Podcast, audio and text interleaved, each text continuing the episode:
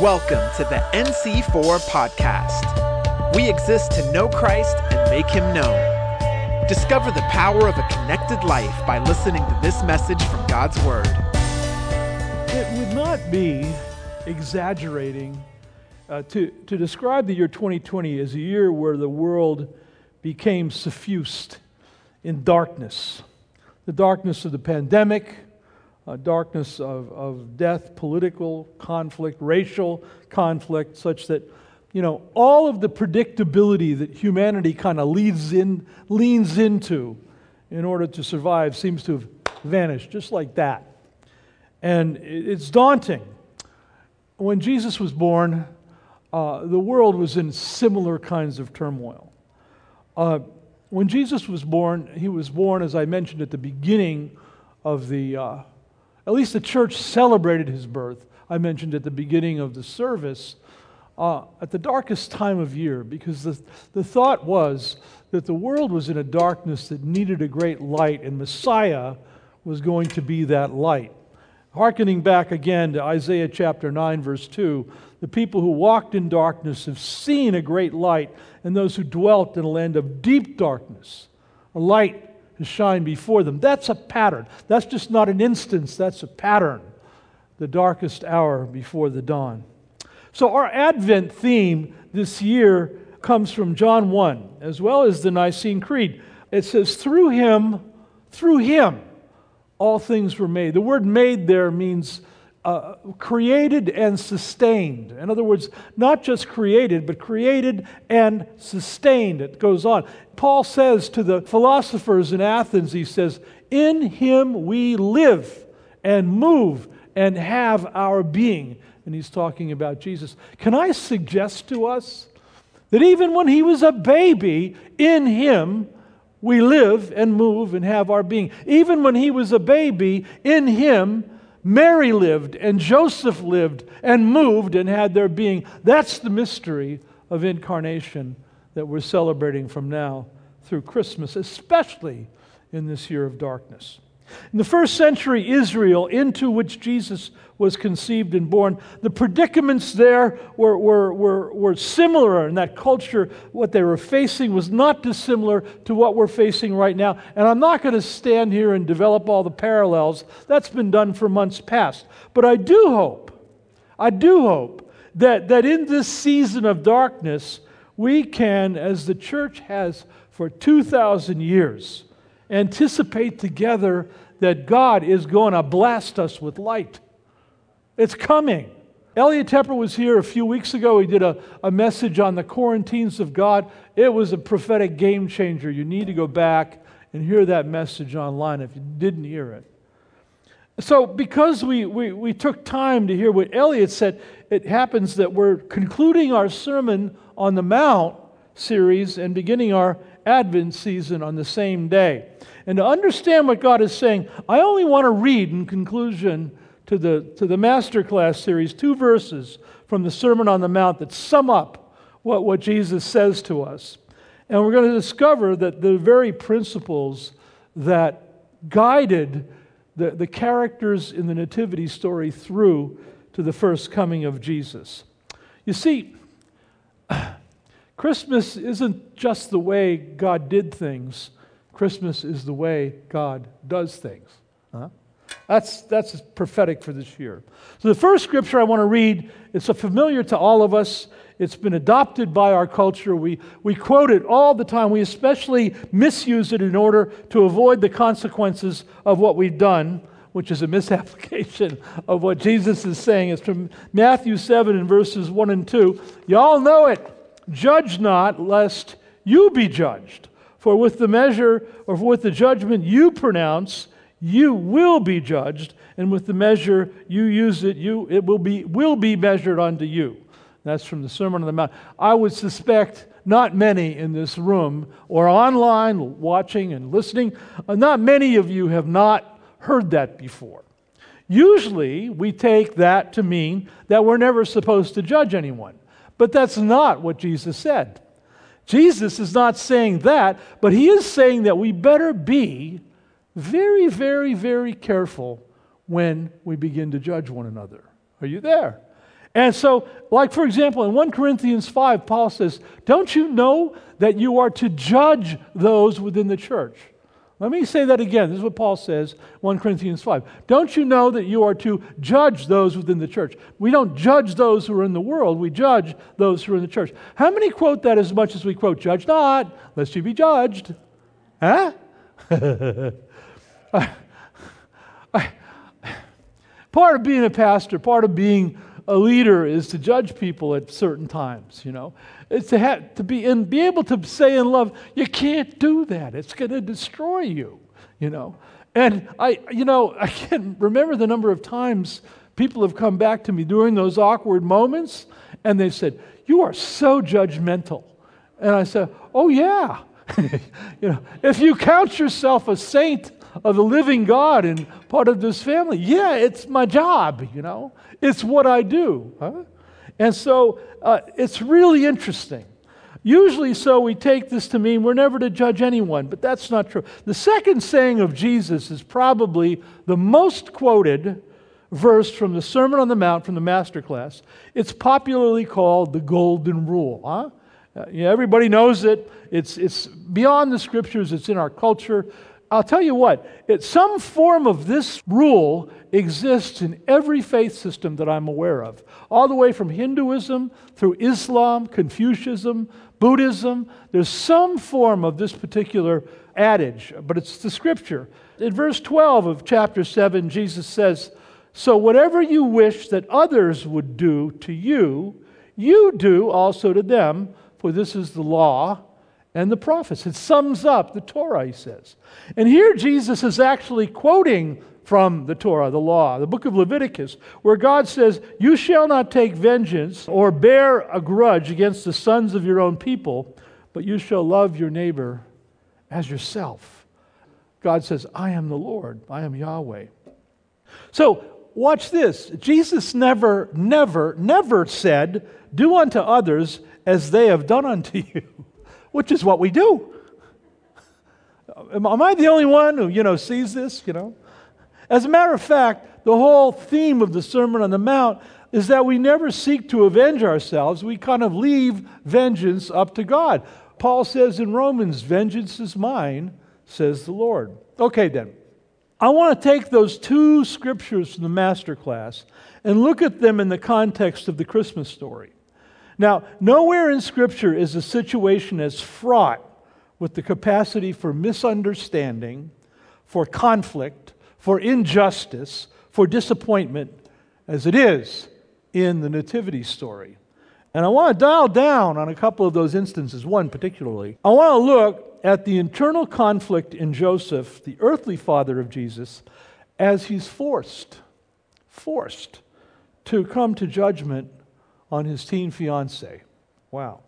So let's read together. We're going to go to Matthew chapter one and verse eighteen. And we're going to watch these two scriptures from the master class as these two scriptures play out in the Nativity story. I'll begin in verse eighteen. "Now the birth of Jesus was as follows.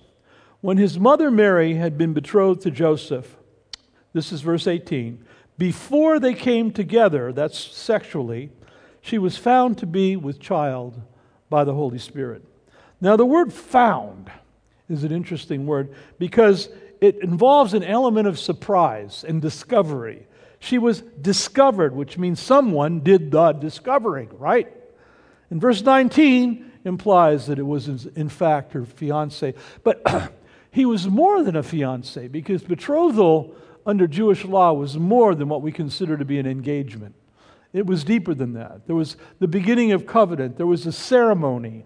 Uh, there was a promise extended. And then there was a period of waiting. And there were all kinds of reasons for Jewish marriage to work that way. But it was more than just an, an engagement. Verse nineteen.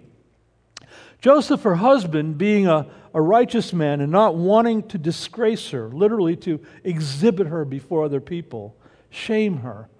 What was the heart of Joseph on this? How is Joseph thinking?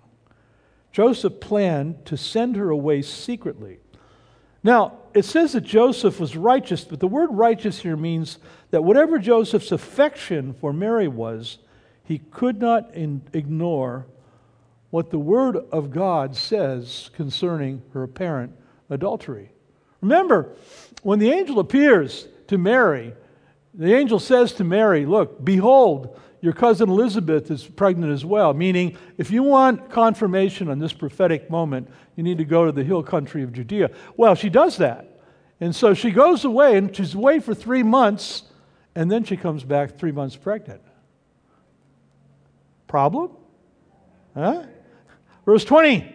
And so when he had considered, and the word, this word considered is strong, when he had pondered deeply, it means, behold, an angel of the Lord appeared to him in a dream. Who's supposed to behold there? Us. Huh?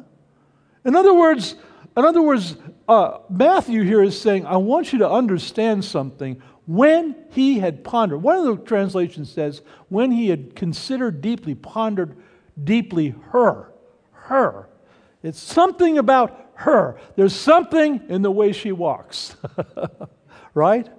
There's something about her. When he pondered that, it was then that the angel came to her in a dream. Verse twenty, and the angel said, Joseph, son of David. It's important that he addresses him as son of David, because it's the tribe of David that's going to beget Messiah, right?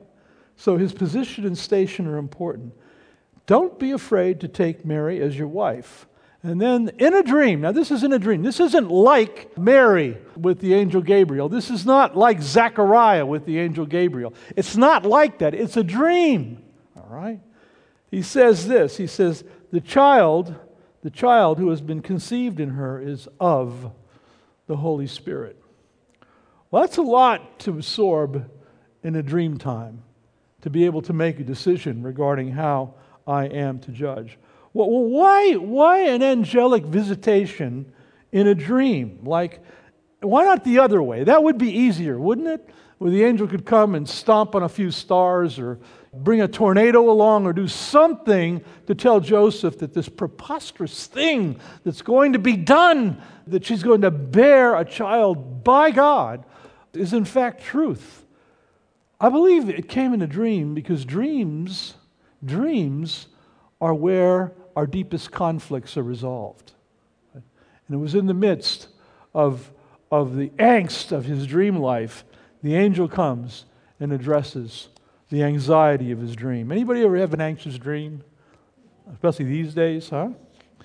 Okay, verse twenty-one. And she will bear a son. Remember, he's he's he's Joseph, son of David. He she will bear a son, and you shall call his name Jesus, for he will save, watch this, his people from the political situation in Judea at the time. Is that what he said? Huh? Oh, she will bear a son, and you shall call his name Jesus, and he will save uh, he will save you from Rome and from Israel and from Herod and from all the other crazy stuff going on in Israel at the time. No, but that was the anticipation of the Israelites on the part of the coming of Messiah. Are you there? Jesus' mission isn't to save us from our politics. It's not save us from Rome, and it's not save us from Herod, it's not save us from Biden, and it's not save us from Trump, and it's not to save us from all that stuff. His mission is to save us from sin. Huh? Not that that other stuff isn't important. Verse twenty-two. Now all this took place to fulfill what was spoken by the Lord through the prophet. Verse twenty-three. Behold, the virgin shall be with, with, with, with, with child. I'm reading from the N A S B here. And shall bear a son, and they, sh- they shall call his name Emmanuel. See, here's God with us. Now it's interesting, Joseph has to name him Jesus, but they call his name Emmanuel, God. There's a recognition that God is with us in the person of Jesus. Verse twenty-four. And Joseph awoke from his sleep and did as the angel of the Lord commanded him, and he took Mary as his wife, which, by the way, cost him his reputation. Verse twenty-five. But he kept her a virgin until she gave birth to a son, and he called his name Jesus. All right. Joseph, who we are told is explicitly a righteous man, that's that word righteous, is now conscripted. He's drafted by God to have to have to make a judgment on his teen fiancée. She was probably fifteen or fourteen, something like that. Probably not much more. He's drafted by God to have to do that, and righteous means that he looks to the Scriptures for all of his sense of ethics and morality. So, for example, there's this third century book called the Proto-Evangelium of James. It's a, it's, a, it's a book that was written in the third century describing Joseph's predicament. And in that book, Joseph says, if I hide her sin, then I'm forced to fight the law of the Lord. That's pretty much a predicament, yeah? How, how do you follow out the Sermon on the Mount in the midst of this? So here's a question in all of this. Here's a question. Does Joseph's righteousness tell us anything more about how he understands his predicament and how he has to judge righteously?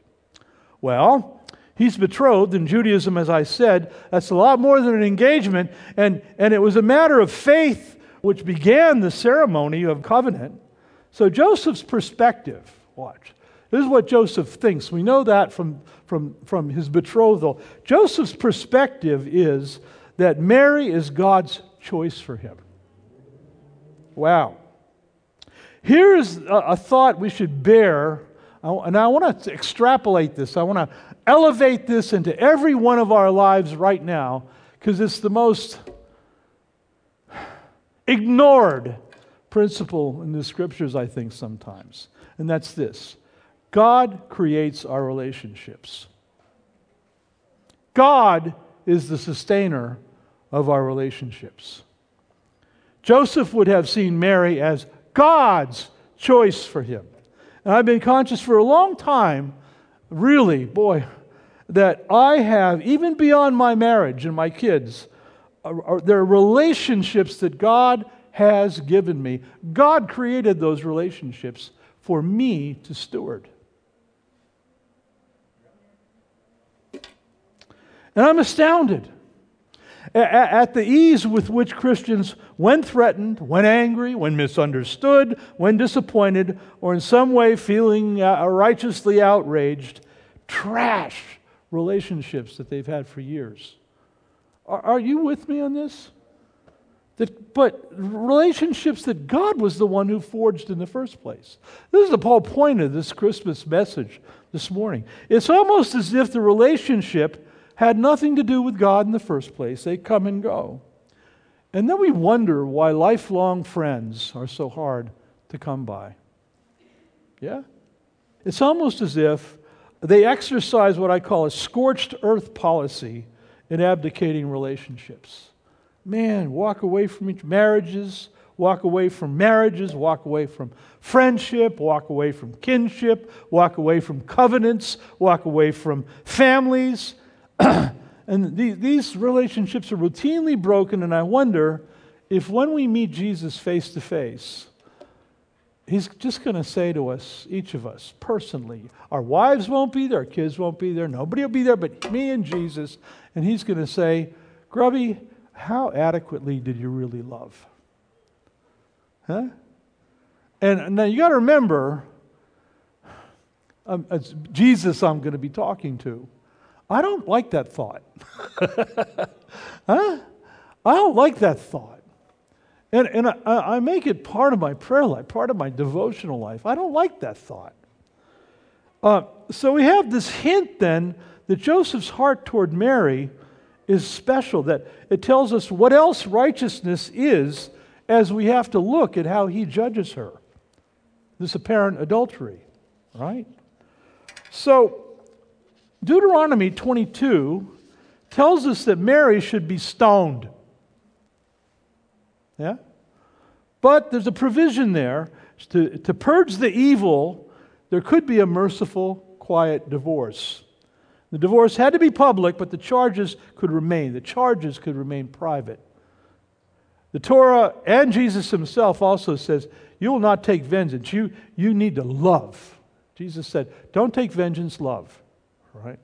So whatever you wish others would do, you do unto them. Now here's a thought. Joseph in betrothing, in betrothal, no doubt wished that Mary would love him. That was, do unto others as you wish they would do unto you. When Joseph was betrothed, he wished Mary would love him. Now apparently she doesn't. Now it's his turn. So here's an expanded definition of righteousness.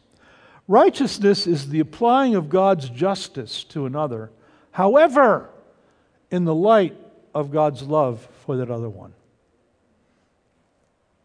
Joseph is a true judge. Had to find a way to love her without disrespecting the word of God. And so his first choice is privacy, secrecy. Don't disgrace her. You know, do the divorce at the cost of your reputation and let her go. Huh? Now, there's another immense, this is so big, this is really, really big, and only only scholars seem to discuss this. I never hear this discussed in sermons when Joseph is kind of working through what he's going to do with Mary.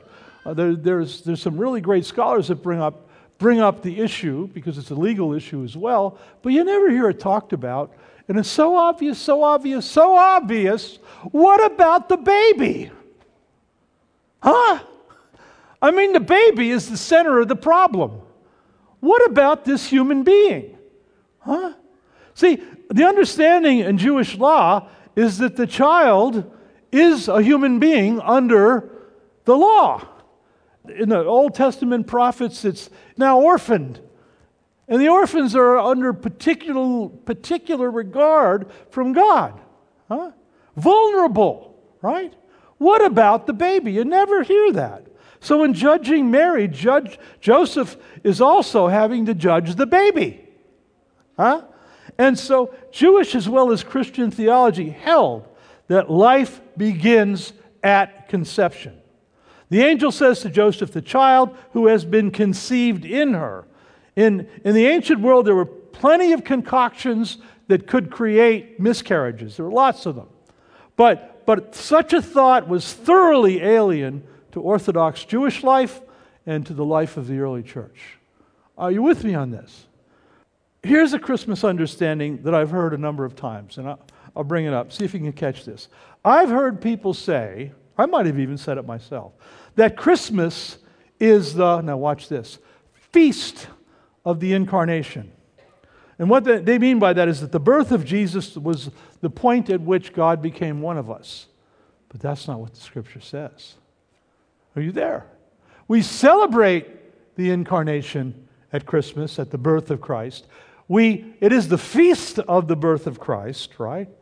But, but, that's not the biblical understanding, nor has it been the understanding of the church for two thousand years. The Feast of the Incarnation, sometimes, for those of you who are liturgical, called the Feast of the Annunciation, if you were Catholics, you probably remember that, okay, occurs in Luke one thirty-eight when Mary says to the angel Gabriel, "Let it be done unto me according to your word." Incarnation. God, man, one. Huh? Conception. All right. Let it be done unto me according to your word. The moment was incarnation. God became man. And his human personhood began then. And the feast has been celebrated for centuries. The Catholic Church, the Anglican Church, all the Eastern Orthodox denominations, liturgical Protestant churches, in March. Yeah, wiki, you know, do a wiki on it. It's in March. Nine months before December twenty-fifth, the Feast of Incarnation, or the Feast of Annunciation, or the Feast, there's other, uh, there's other names for it, it occurs nine months before. Isn't that fascinating? What about the baby? Isn't it interesting? We forget about the dang baby, yeah? This is, this is why the Nicene Creeds, uh, he was incarnate of the Virgin Mary and became man. And this is one of the key biblical reasons, among others, a lot of others, that we believe in the sanctity of the lives of the unborn. Huh? Yeah. So, Joseph showed compassion and mercy uh, toward the mother and the unborn child. And let me offer this definition of compassion. This is This is my definition. Compassion is my willingness to enter the pain of another for the sake of God's love. So Joseph, in putting Mary away as discreetly as possible, showed mercy and compassion in two ways. Watch this. This is the technical part. Remember, all that Joseph knew is that Mary went to the hill country of Judea for three months, comes back pregnant. Three months pregnant. And Joseph made it possible, when he did what he did and said, we're going to put her away secretly, he made it possible for Mary to be taken by the legitimate father of the child, whoever that might be. Now, he doesn't know the circumstances. He doesn't know what's going on here. But once he divorces her, under Jewish law, the legitimate father could then take Mary and legitimize the child. So in judging Mary, he judged the child, and he just wanted to see her saved from disgrace and the child legitimized. That's judgment. Are you following this? Right out of the Sermon on the Mount, right out of the master class, right? He made it possible for the, ju- for, the, for the child to be legitimized by the father, and we know that the legitimate father was, in fact, our father. Huh? He didn't know that. We knew that. So now this brings us to the whole point of my message this morning uh, regarding judging and judgment. There are times that we are conscripted to judge, that we have to judge. But watch this. When we judge others, and I hope that you can get this, because remember, it's when he pondered her that the angel came, right? In other words, when he deeply considered her in his sense of righteousness, honoring the word of God, that the angel came. What if, what if this is a principle? When we judge others with love, humility, and compassion, under the standard of God's word, we open the door to the supernatural. Huh? Yeah? Like, it, it was after he pondered them, one, one translation says her, that the angel came to him in a dream. And I've seen the work over the years, I've seen it work over the years of ministry again and again and again, that when I love and I'm humble and compassionate, God words, God's word opens the door for something supernatural to happen that gets me out of the fix of having to judge someone in a way that I hate or is awkward. Are you there? I've watched the church judge suicide victims. I've watched the church judge divorce victims. I've watched the church judge victims of abortion. I've watched the church judge persons struggling with gender dysphoria. I, I've watched the church judge criminals, and I've watched the church judge prisoners. And the problem is that not that the word of God wasn't being honored. We've got to honor the word of the Lord. But the problem is it's been done with the word of God intact, but devoid of humility, compassion, prayer, attention, any extension of the personhood of God toward the people of Judah. Now, that's not all the time. It's not all the time. But I've seen it happen again and again and again. Just recently, a suicide victim ministering to her mother, watching as she struggled through the reasons for that. Am I at fault? Is she at fault? Is she, is she in heaven? Is it possible? Is it what? You know, and all this judging is going on with very little pondering and very little prayer, because we want easy answers to these things. Yeah? There. Do I agree with suicide? Absolutely not. Suicide is homicide. But it's not homicide like killing someone when you rob a bank. Are, are you there? I mean, there, there are these nuances and extensions that you see working out through Jesus' whole ministry. Isn't it interesting when he encounters the woman who's caught in adultery, you know, that he says to her, women, where, where are your accusers? And she says, none, Lord, save you. Because everybody else disappeared. But here's the truth. He was the only one who could really judge her. Yeah. And he just says, go, sin no more. Whoa. Wow. Yikes. See, Christmas is the way that God does things. I told this story probably here a number of times. But so there came a time, about seventeen years old in marriage, I came home and Tricia said, uh, we had three kids at the time. Nathan wasn't born yet. She said, I, I don't love you anymore. And I said, yes, you do. she, She's, she asked afterwards, she asked me, how could you say that? I said, I just can't imagine anyone not loving me. Anyway, so, so, so anyway, she was persistent in this, okay? She, like, it wasn't like there was somebody else or anything like that. It was just that, like, the way I was acting, she was having a Popeye moment, which I call, it's all I can stands, I can't stands no more. So anyway, you know, she's persisting, and my attitude is, well, let me help you pack your bags. You know, it was that kind of thing. And so we were going at it a little bit. Her mother, Joy, who's now gone to be with the Lord, at the time was probably about seventy or something like that. She died in her nineties. She comes in, and she looks right at me. And I'll tell you what, it wasn't prophecy, but it had all the directness of prophecy. She said to me, young man, you humble yourself in the sight of the Lord your God. And like something went through me. And I went upstairs and I began to pray. And I felt like, this is what I heard the Lord say. Grubby, because that's what he calls me.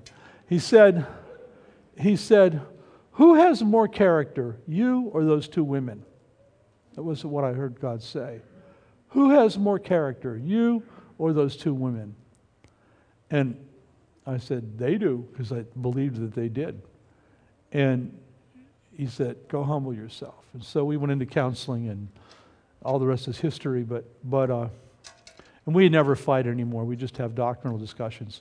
Uh, and so uh, I believe Mary displayed a character that launched Joseph into being able to believe in the context of a dream that this really was a child conceived of the Holy Spirit, the Son of the living God.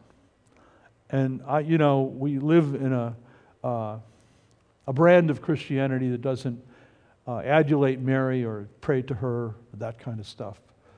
But there was something special about the little girl that God chose to be the tabernacle of the King.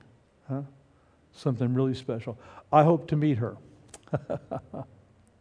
So, okay, Christmas is the way that God does things. And uh, what if, here's what I want us to, I want to pray into this just for a few minutes, and I want us this week to pray into this. If you're online, I want you to pray into this. Okay, what if the angelic visitation into Joseph's dream, what if the, the hypodermic needle of the supernatural, what if that isn't just a one-off? Huh? What if that isn't just for then, at that time, in that circumstance? What if it's always available for us in relationships that have been abdicated and trashed? Huh? It is available to us today. What if there's an instance in which we have made, have had to make a righteous but difficult decision that severed a relationship? What if we now can exercise some kind of Joseph stuff, some kind of Joseph compassion, to see a relationship healed between now, coming out of this COVID, maybe even this Christmas, yeah? Families get together. And what, what if we ask God to put us in Joseph's shoes? What if we begin to ponder someone we used to love but don't love anymore again? Ask God to put us there. What if we begin to love again? What if we begin to pray for them again? What if, because we've forgotten about them and we've scorched the earth. Uh, uh, uh, who knows that the Christmas angel might invade our dreams as well and res- restore a fractured relationship this new season, as the people walking in darkness saw a great light. Would that be cool? Amen. I believe this is the word of the Lord. I believe there's a prophetic thrust on this. So lastly, our behavior toward others influences how God and others behave toward us. I mean, that's all over the New Testament, and we pretend it's not there because it's too tough. I believe there's an anointing on what I'm saying here, so I'm going to ask us to pray for a second. Um, a Merry Christmas prayer. Um, Lord Jesus, I pray that strategic relationships that, that you created, strategic relationships that you created and I abdicated would be restored somehow. I pray that you would give me at least one key relationship or more, but just one this Christmas season that I can begin to pray into and watch the supernatural happen. Rose, hitika, ala, sakata. Release the Holy Spirit. Ah, I release the Holy Spirit. I release the Holy Spirit in the name of Jesus. To those who are in their homes and online, listening in cars, I release the Holy Spirit into this sanctuary, Sanctuary Makunji. Release the Holy Spirit. That relationships would be resurrected, revivified in Jesus Christ's name. I hear the Lord saying somebody, somebody had a really close friend, and it was the, the, the friendship was based in a sports relationship of some kind, sporting. I'm, I'm talking about sports. Um, and God is saying that that in the midst of the sport, the misunderstanding took place. I believe there was money involved. God is saying that that that the the issue of that disappointment and that argument and that fight broke apart a strategic relationship that I yet have plans for, says the Lord. So if you'll begin to pray into that fracture, if you'll uh, begin to pray, I'm, I'm hearing the Lord say this to someone, I, I believe it's somebody online, if you'll begin to pray into that fractured relationship, I'm going to send a supernatural path toward the restoration of that relationship and the fulfillment of my purposes in bringing you together, says the Lord. I, I believe there's a... a Uh, no, I'm hearing the Lord say that there's someone who is disappointed in the behavior of one of their children, um, and it's it's caused a fracture. Even though you love and even though you spend holidays together and do that kind of stuff, God says there's still an elephant in the in the relationship. And God says that the fracture, you don't see it, but the fracture in that relationship is over the love of money. And so I, I hear the Lord saying, if you'll, um, this is crazy, but what have I got to lose? Uh, I hear the Lord saying that if you'll take a dollar bill and walk across a bridge over running water and release the dollar bill, pray over the dollar bill, release the dollar bill after praying over it and praying over that individual, that child, that as the wind and the river or the wind and the stream take away the dollar bill somewhere else, that God is going to, to wash away and, and, and, and float away in that individual a root, a key root of the love of money that's going to allow access to you with your child like you've not seen before. All this in the midst of intercession, says the Lord. That's the kind of stuff we're talking about. And I, I go on forever. I do that stuff. If the musicians could come up. Father, um, if there's anybody here without you that doesn't know uh, your son Jesus, would you just give them a Christmas gift this morning? If you're that person, or if you just never, never really put a nail in the cross on a on the basis of, of your or, or suggesting that that you just want to give your life to Jesus Christ, we're gonna you can do it right now, and this will be the first Christmas that you've ever celebrated in the way that you're going to celebrate it. So we all pray with me, and just uh, we can remind ourselves when we prayed this for the first time. Lord Jesus, I'm sorry for the things that I've done wrong in my life, so many. But I ask you to forgive me, and I receive forgiveness. And I ask that you keep me in your path, away from doing wrong. I ask that, Lord, you, you apply your death on the cross to my life. Forgive me. Lord, set me free.